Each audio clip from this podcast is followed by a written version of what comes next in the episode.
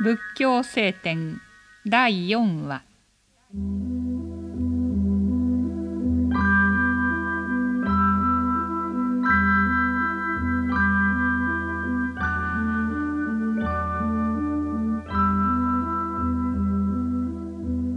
道を行う者は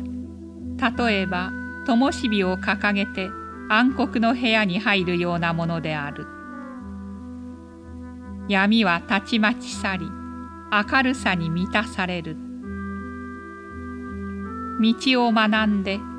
明らかに四つの尊い真理を知れば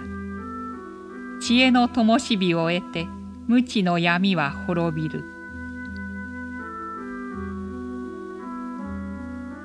仏は単に四つの真理を示すことによって人々を導くのである。教えを正しく身に受ける者は四つの尊い真理によって儚いこの世において誠の悟りを開きこの世の人々の守りとなり頼りとなる。それは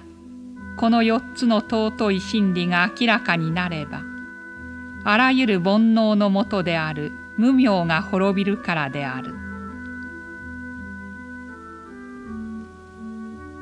仏の弟子たちは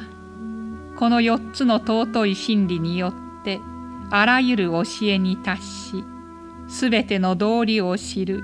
知恵と功徳とを備えどんな人々に向かっても自在に教えを説くことができる。